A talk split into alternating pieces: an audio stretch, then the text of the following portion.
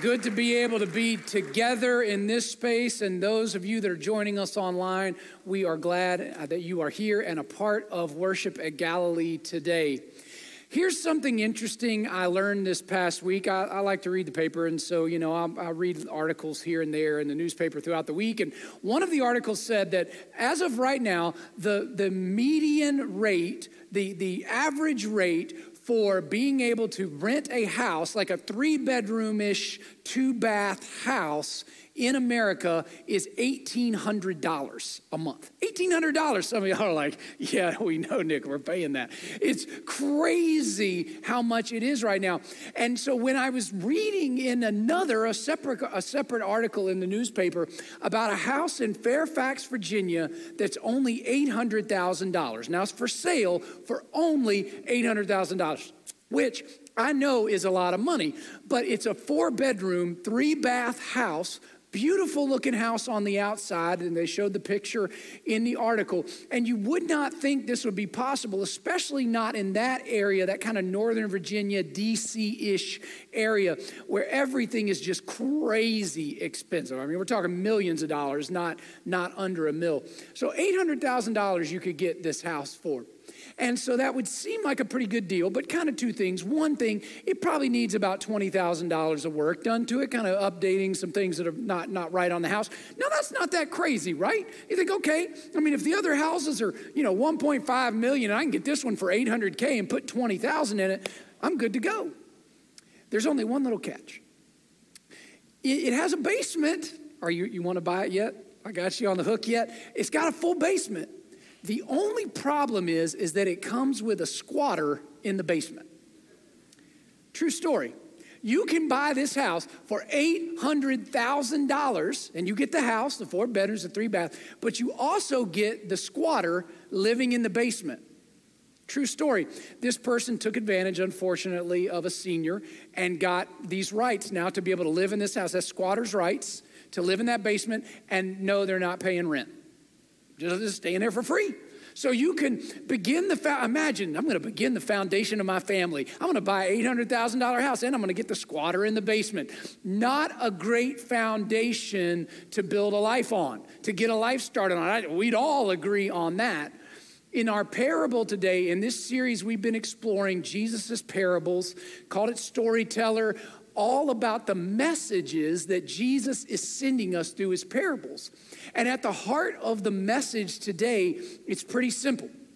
What are we building our foundation on in this life? What is our foundation? What are we about? What do we care most about? For us as a church right now, one of the things we're doing to say, hey, we love the church, we're valuing the church, we are building on a bigger foundation as the church.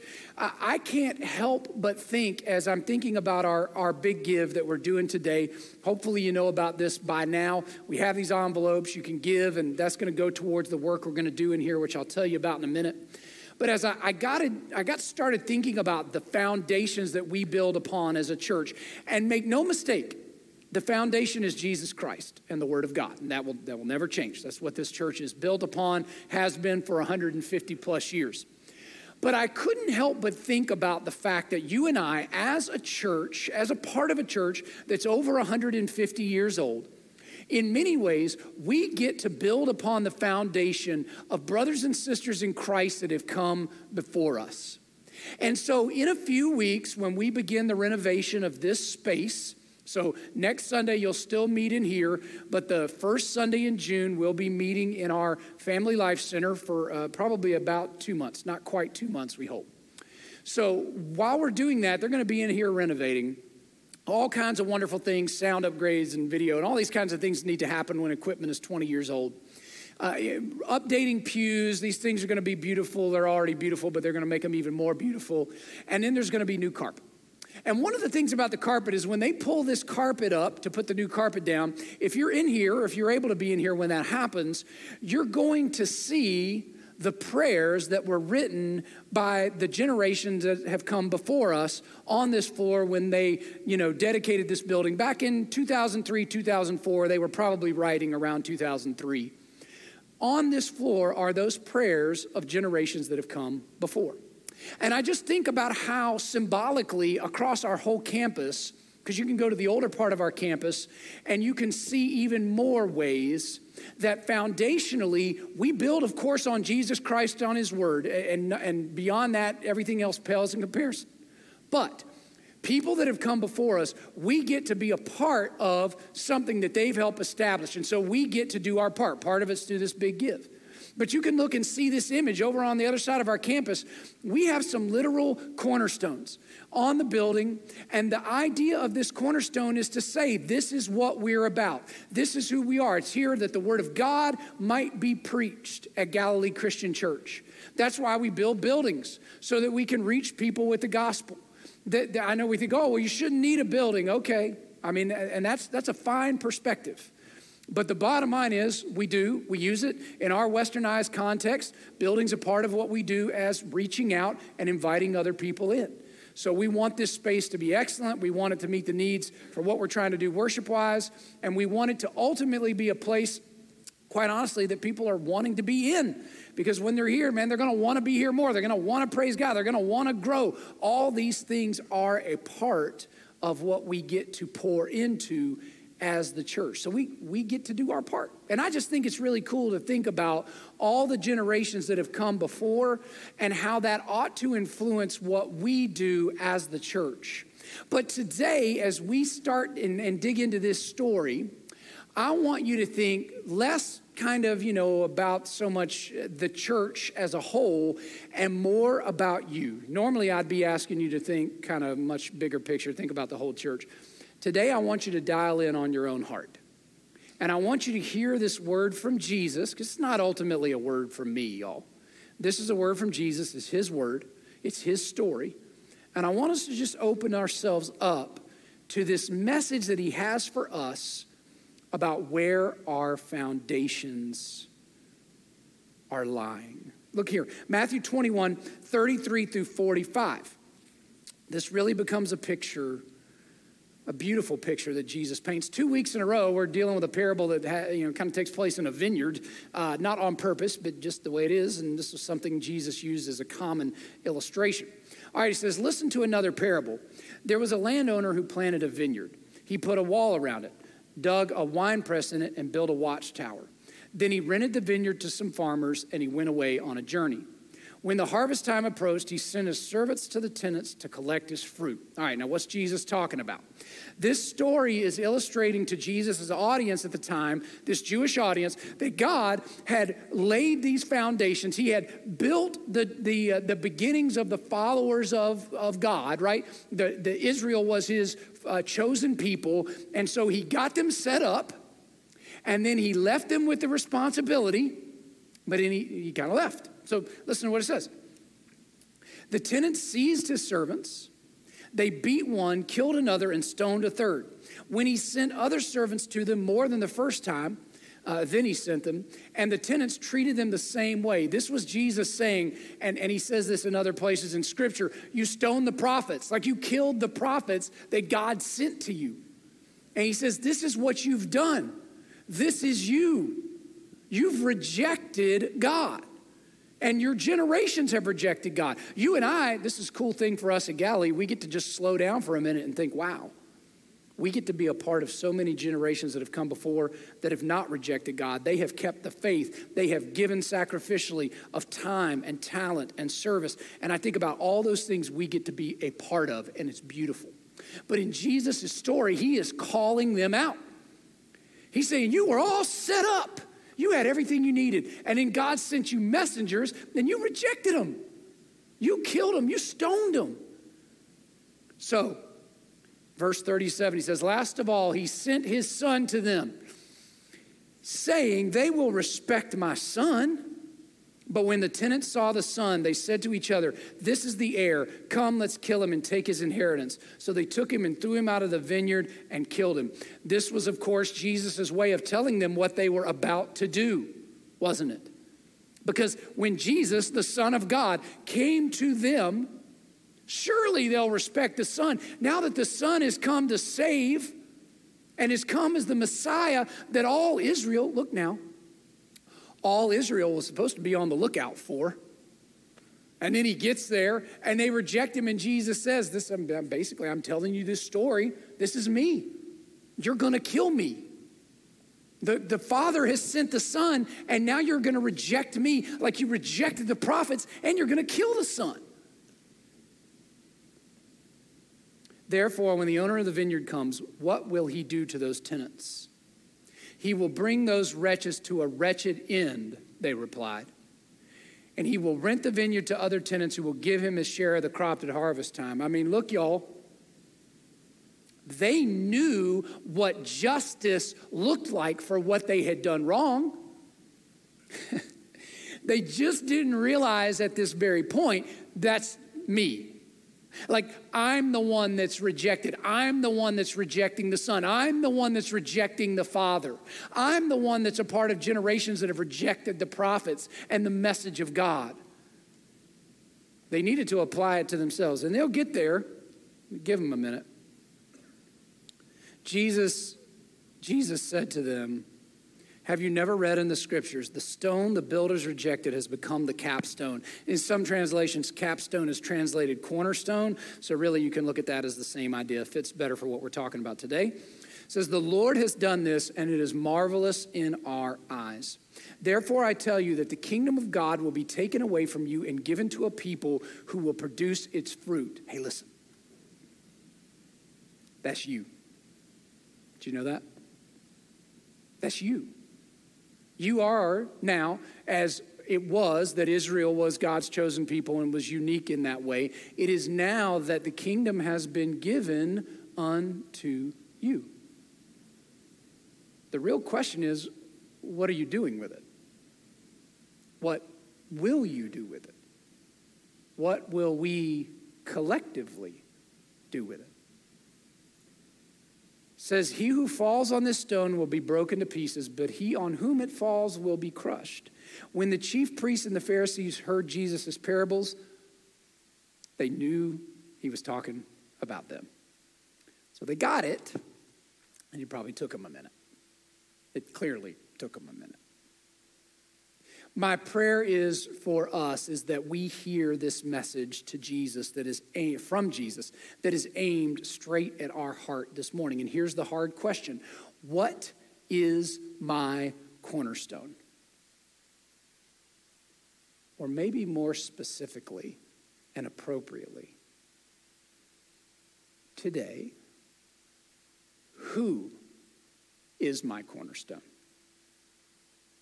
Who?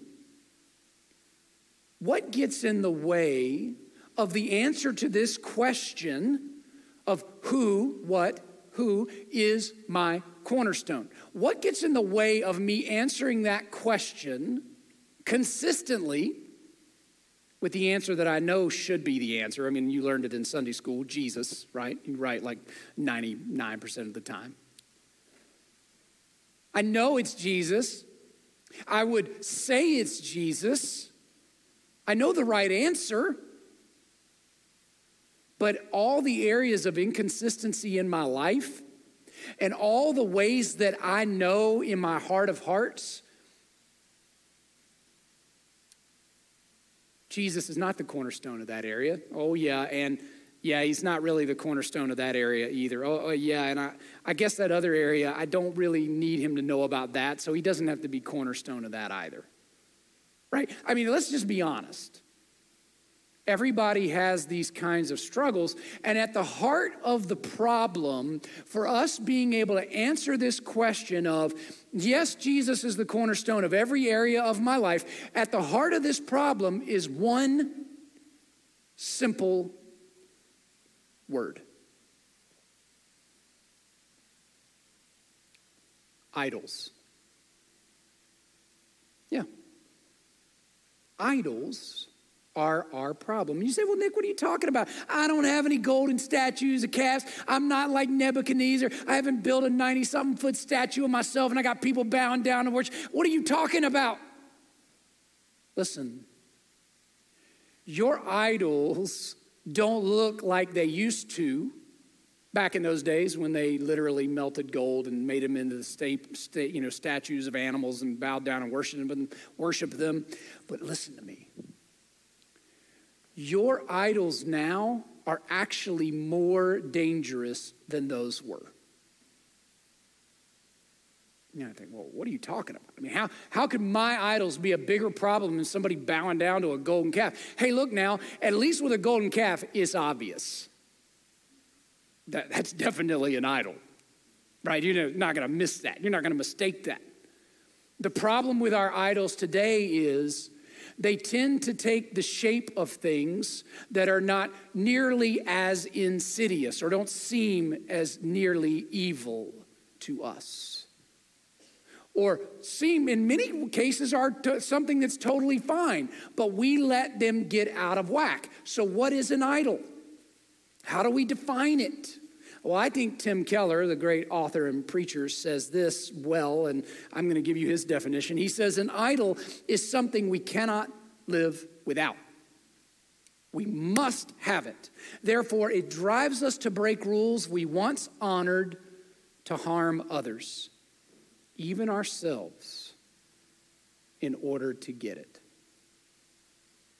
An idol, look, friends, an idol is anything that is more important to you than God. Anything that absorbs your heart and imagination more than God does has become an idol. And everyone in this room struggles with those kinds of things.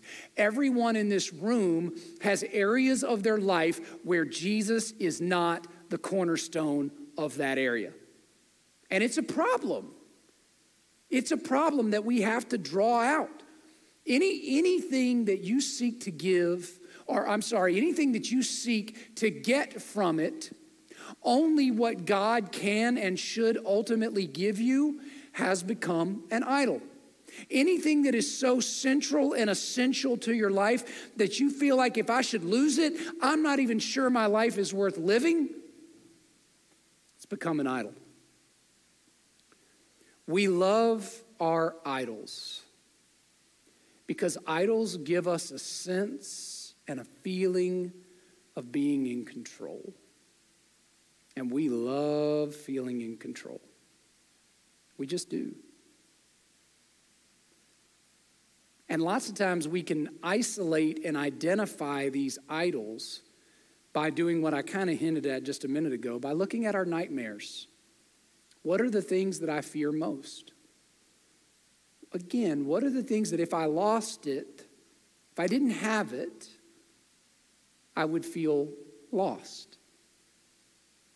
These things, these questions help us identify the things that we have made idols to our heart and areas of our life that are not fully submitted to Jesus Christ as cornerstone. Idols are a problem whether we think they are or not. No person, no person can give you everything that you need. No person can be the answer to filling the hole that is in your heart, to filling the sense and the feeling of insecurity or inadequacy. No person can ultimately carry and hold up under the weight of you. They just can't. And they were never meant to. This is why lots of marriages struggle. This is why some friendships struggle. This is why individuals struggle. Because we've put our stock, we've put the weight of ourselves and our needs onto people that were not designed to carry us. as my kids have, uh, you know, when they were really little, they were really easy to carry. And when they were, you know, babies and toddlers, you just snatch them right up. Easy. As they got bigger, there were times they'd still want me to carry them. Oh my goodness, you're getting so big, right? We've all said that. You pick up a, a, a, a grandchild or a, daughter or son, a, you know, a, niece, a nephew, whatever. You, you have that feeling. Just gets that point where it doesn't make sense, does it? So, for us, as we are thinking about trying to really examine the idols in our lives this morning, because they are the things that keep us from having Jesus be our cornerstone, there's really four things that you can ultimately do when you are confronted with this truth that I have laid before you today through the word of Jesus Christ. The very first thing you can do when you identify the fact that you have idols is you can blame the things that are disappointing you and try to move on to better ones. But really, that's just the way of continued idolatry and spiritual addiction. Listen, these things are no longer completing me and making me feel happy anymore because, oh, by the way, that's the nature of idols anyway. They will always come up short, they will always leave you feeling wanting. Okay? So you can say, I'm to replace those and get some other ones. But you know how that story ends, right? That is a endless cycle. Second thing you can do is you can blame yourself and beat yourself up. But that's just the way of self-loathing and shame. Nobody's trying to take you down that path this morning. No, we're trying to help you identify that idols are a problem so that you can actually deal with them and move forward in a healthy way with Christ as cornerstone, rock of every area of your life. Not just some, not just lip service, not just when you're at church on Sunday morning, day in, day out. Peace and strength that come from knowing Christ as true cornerstone. Third thing you can do is look, you can, when, you, when you're confronted with idols, is you can blame the world. Basically saying that's somebody else's fault. I just am the way that I am because of the situations that I'm in. I am the way I am because there is temptation. I am the way I am because life is hard. This is the way that we ultimately become hard and cynical and empty because we get caught up in looking in the wrong direction for what it is we need. Now, let me be clear. Many of these things that become and can become idols very often are not in their very nature wrong or evil. Do you hear me? It is how we relate to them. It is how much weight we put into them. It is how much we run to them that becomes the problem. Not these things, you know, money or responsibility slash power or, you know, uh, what people think of us. All these kinds of things that can become idols are not necessarily inherently evil but they can very easily get out of whack. So, what do we do? What do we do? Well, this is the fourth thing, and this is it, really. This is where we need to get to. We can reorient our life. So you can hear this message today and you'll be like, I suffered through this dude for like 20, you'll probably be 25 minutes by the time I'm done. Okay? Suffered through this guy for 25 minutes. No, man, let's go to lunch. So you can do that, and I can't stop you. Or you could hear this word from the Lord and you could decide, you know what? It's time for me to really examine myself and reorient some areas of my life that I know are not grounded and founded on the cornerstone of Jesus. I know I've been pulling some things back from him. And oh, by the way, I could just take a minute and look at this parable of the tenants and I could learn from it what message Jesus was sending to people who had rejected him. You say, Well, I'm not a person that's rejected Jesus. Yes, you have.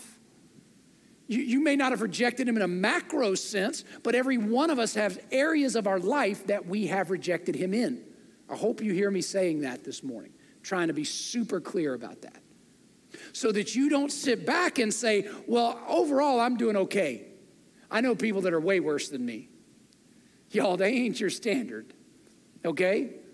No, no, you are trying to build a life on the cornerstone, and by the way, you can't cut corners when you build. You just can't. So when we look at the story and we say, what did Jesus tell them and teach them? The very first thing he says to them is, hey, the expectation is that those whom God had left this responsibility of the vineyard to, that they would produce a harvest. So why don't we just start there? Let's be a people that say, I'm going to examine my life. I'm going to ruthlessly, relentlessly root out my idols. And in all those areas where I have put my stock in them for my peace and my comfort and my strength and my hope and my help, and I could go on, I'm going to say, No, Jesus, you are Lord of all. You are the cornerstone of that area of my life. I will not hide it from you. I will not hold it back from you. I will trust you with it because I know you are good and you can be trusted with it. And when I do that, I'm making a commitment that says, I'm going to live a life grounded in Christ that produces a harvest for Him. I'm going to reprioritize my life. Remember verse 34. He said, Jesus said to them, When the harvest time approached, he sent his servants to the tenants to collect his fruit. Look, you don't hear me say this enough, but I'm going to remind you of an essential truth of Christianity. Jesus is coming back again. Just like in this story, when he laid it out to him and he said, The Father sent the Son back. Now, this was the first time. He's relating to them. This is what happens when he sent the Son back to you. You rejected him just like you did the prophets. There's a second time. There's a second coming. That's why we call it the second coming of Jesus Christ, right? He's coming again, and all the more this story will apply to you and me. So, when the harvest time approached, he sent his servants to the tenant to collect his fruit. The expectation is Jesus is coming again. I'm going to be somebody that right now that is serving in the midst of his kingdom that when he finds me, he's going to find me producing a crop. He's going to find me producing fruit in my life. That's where this has to start root out the idols, make Jesus the cornerstone, and it's going to show up in the things I'm doing day in and day out. You won't be perfect, but you also won't make excuses. You'll get after it. Second thing is this we have to ask ourselves a question in relationship to what we're learning from this parable.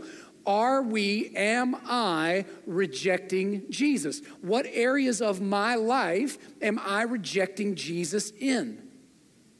Am I examining those areas? Like, am I being honest with God about that? This is maybe the most important question you will ask yourself in this message today. Look at verse 39. It says, So they took him and threw him out of the vineyard and killed him. Now, he's talking about in that part of the story the son, saying that when they were confronted with the son, they rejected him and they threw him out. And you would say, Well, Nick, that doesn't apply to me. I don't want to reject Jesus. I'm not trying to throw Jesus out. I haven't done anything like that. Well, no, you haven't done it overtly. I mean, no, you've not said that out loud. I mean, nobody, nobody in their right mind that, that knows the Lord is going to do that. Look, it's why when we imagine that whole idea of like you guys, how many of y'all have a WWJD bracelet on like right now? I'm just curious. How many? Okay, zero. Nobody. Like literally, we're gonna get y'all some bands. I, it, this okay. That that whole thing started again like a year or two ago, and I just figured everybody was still wearing them. They wore out, I guess. Y'all totally ruined my illustration, but I'll try it anyway. No, you get it though. We, we wore those bands, whether you're like me when I was in high school or whether this kind of resurgence that happened a couple of years ago and people started wearing them again. The idea was a simple one, right? Hey, if I can imagine Jesus in the room with me, if I can imagine Jesus with me, I won't do X, Y, or Z. Because I, when I think about that, I don't want to do it. One of the things we've tried to talk to our kids about, Abby and I, is like, hey, when that dating season happens for you, when that comes, you know, for my girls when they're like 30, when that happens, right? You know, you, you're going to remember, you need to be thinking about, right, that, that Jesus is with you in that relationship. Jesus is beside you, alongside you when you are with that boy or that girl, right? Because we want them thinking that way. And so true, so too it is true for us that we, when we think about that idea of like, I'm not going to overtly reject Jesus. If I could imagine him in the room with me, I'm not going to say no to him. I'm not going to reject him. I'm going to do what he wants me to do. The problem is, we step out the door day in and day out, frequently going it on our own and led around by the nose, not by Jesus, but by those things that have become idols to us, because those are the things we're really ultimately pursuing. passionate about putting our time, our talent, our energy into. And so they lead us. They end up becoming our motivating factor. And that's a mistake. There's all kinds of things that, that we let get us out of whack.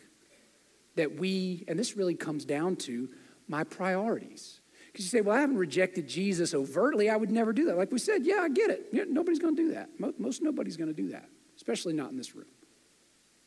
But when it comes to the areas of priority in my life, when it comes to the things that I make what I do, like one of the things that I make most important to me, the ways that I spend my time, my commitments, do those things reflect my relationship with Jesus? Do they reflect that Jesus is the cornerstone over everything, or have I allowed other things to set priorities, whether it's in my own life or in the life of my family? Am I modeling for my kids an example that shows Jesus is the cornerstone and everything revolves around him? Not around sports, not around school, not around, you know, money, whatever it is. And none of those things are bad in and of themselves. They're only bad when they get out of their respective place. They can become an idol, they can become a problem. And they can throw off our priorities. Final thing is this look, it, when we're examining our lives, when we're looking at what Jesus is teaching us in this, I think sometimes we just need to slow down long enough to say, Jesus, when is the last time I looked at you and just rejoiced in the fact that you are marvelous, that you are good, that you love me? Yeah, sometimes we just need to fall in love with Jesus again. Why do I say this? If you look back what Jesus said, he says, The stone the builders rejected has become the capstone or the cornerstone. The Lord has done this, and it is marvelous in our eyes. When's the last time we thought upon Jesus as our cornerstone and just rejoiced in the fact that He is marvelous. He is so good. He is beautiful, marvelous. I think most days we don't really slow down long enough to appreciate Jesus. And this is a common problem. We, not on purpose, we devalue Jesus Christ, Son of God, creator of the universe, and our Savior. Like I say, none of us would do it on purpose, but it happens. We devalue him. If I asked you, do you want to devalue Jesus? You always bald be like, absolutely not. I was um, watching one of these documentaries. I, I love documentaries, one of my favorite things to watch on TV. When I do watch TV, it's right up there at the top. So I was watching a documentary about famous artwork. I'm going to finish with this story, so hang with me. I, it was, you know, these famous art artwork, you know, things from the Renaissance and all kinds of different periods. Um, they were talking about the biggest problem in the art world right now, as you might have guessed, is counterfeits. It's fakes. So they have a whole, you know, they have a group of people that try to authenticate these, you know, pictures and they've gotten they got a guy there's a guy in china that can make these they can reproduce these masterworks and they look so good that even some of the experts have trouble identifying that they're not real. They'll weather the canvas they're going to paint on. They do all these kinds of things to make them look aged. Then they can paint these perfect copies that can fool even the best eyes. But eventually through some science and all these kinds of things they can get to the bottom of it. It's a problem in the art world so then, when I read this article uh, last week about a Raphael, a, a painter from the Renaissance, there was this picture that somebody had that was a copy, it was an early copy of a Raphael. Now, this, this picture sold in the year right around 1900 for what would be today about $2,600, okay? So, you know, a good amount of money, but not like a crazy amount of money. Because remember, it was supposed to just be a copy of a Raphael. Well, as they were showing this on a documentary about art, a person who's an expert in it said, Man, that, that looks a lot like a Raphael. Like, I think that might be real. And so they started doing all the research. I won't bore you with the rest of the details. Long story short, they discovered that this was, this picture hanging in somebody's kitchen, like in their regular old house, was an authentic Raphael photo or, a painting worth not $2,600, but $26 million. They had this marvelous, beautiful, amazing work of art in their kitchen, just regular hanging on the wall, failing to appreciate how truly marvelous it was.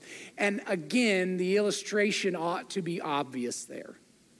How often do I treat Jesus the same way and allow other things to take priority over my marvelous Savior?